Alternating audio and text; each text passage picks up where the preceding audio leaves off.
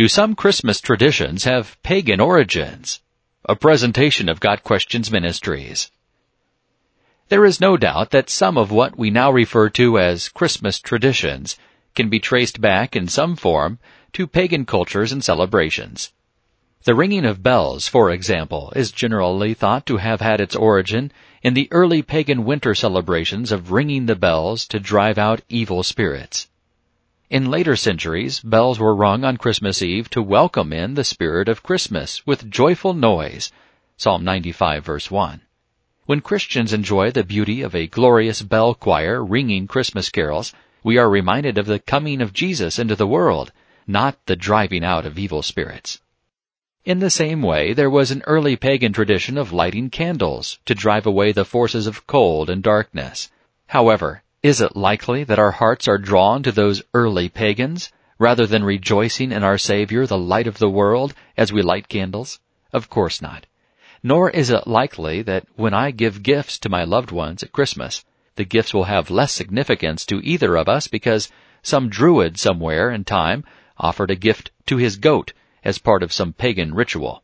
No, we remember, as we should, the gifts given to the Christ child by the Magi.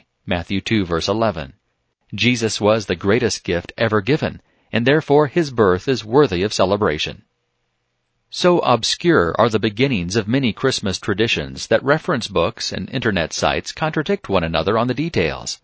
Some of our most popular and beloved Christmas symbols are entirely Christian and were never part of any pagan religion anywhere. At the same time, some Christmas traditions undoubtedly do have their origins in the pagan past.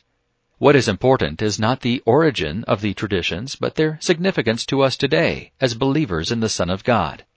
December 25th was not mentioned in the biblical narrative as the day Jesus was born, and, as such, we cannot be dogmatic about it one way or the other. But even if the date is completely wrong, there is still the opportunity for thousands of people who wouldn't go to church any other time of the year to go on Christmas Day and hear the gospel of Christ. If you are fully convinced that you cannot, in good conscience, observe a particular Christmas tradition, do not observe it. If you are fully convinced that a particular tradition is too steeped in paganism to honor God in any way, by all means forsake that tradition. At the same time, if you are fully convinced that you can honor and worship God through a particular tradition, honor and worship God.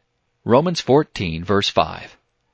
For Christians, Christmas traditions can be an important part of the celebration of the birth of our Savior, and they remind us of that momentous event that changed the world forever.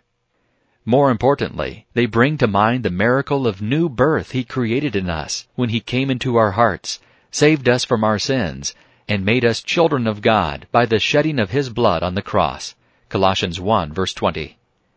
It is this amazing truth that enables us to say with the angels, Glory to God in the highest, and on earth peace, goodwill toward men. Luke 2 verse 14. This has been a presentation of Got Questions Ministries, www.gotquestions.org.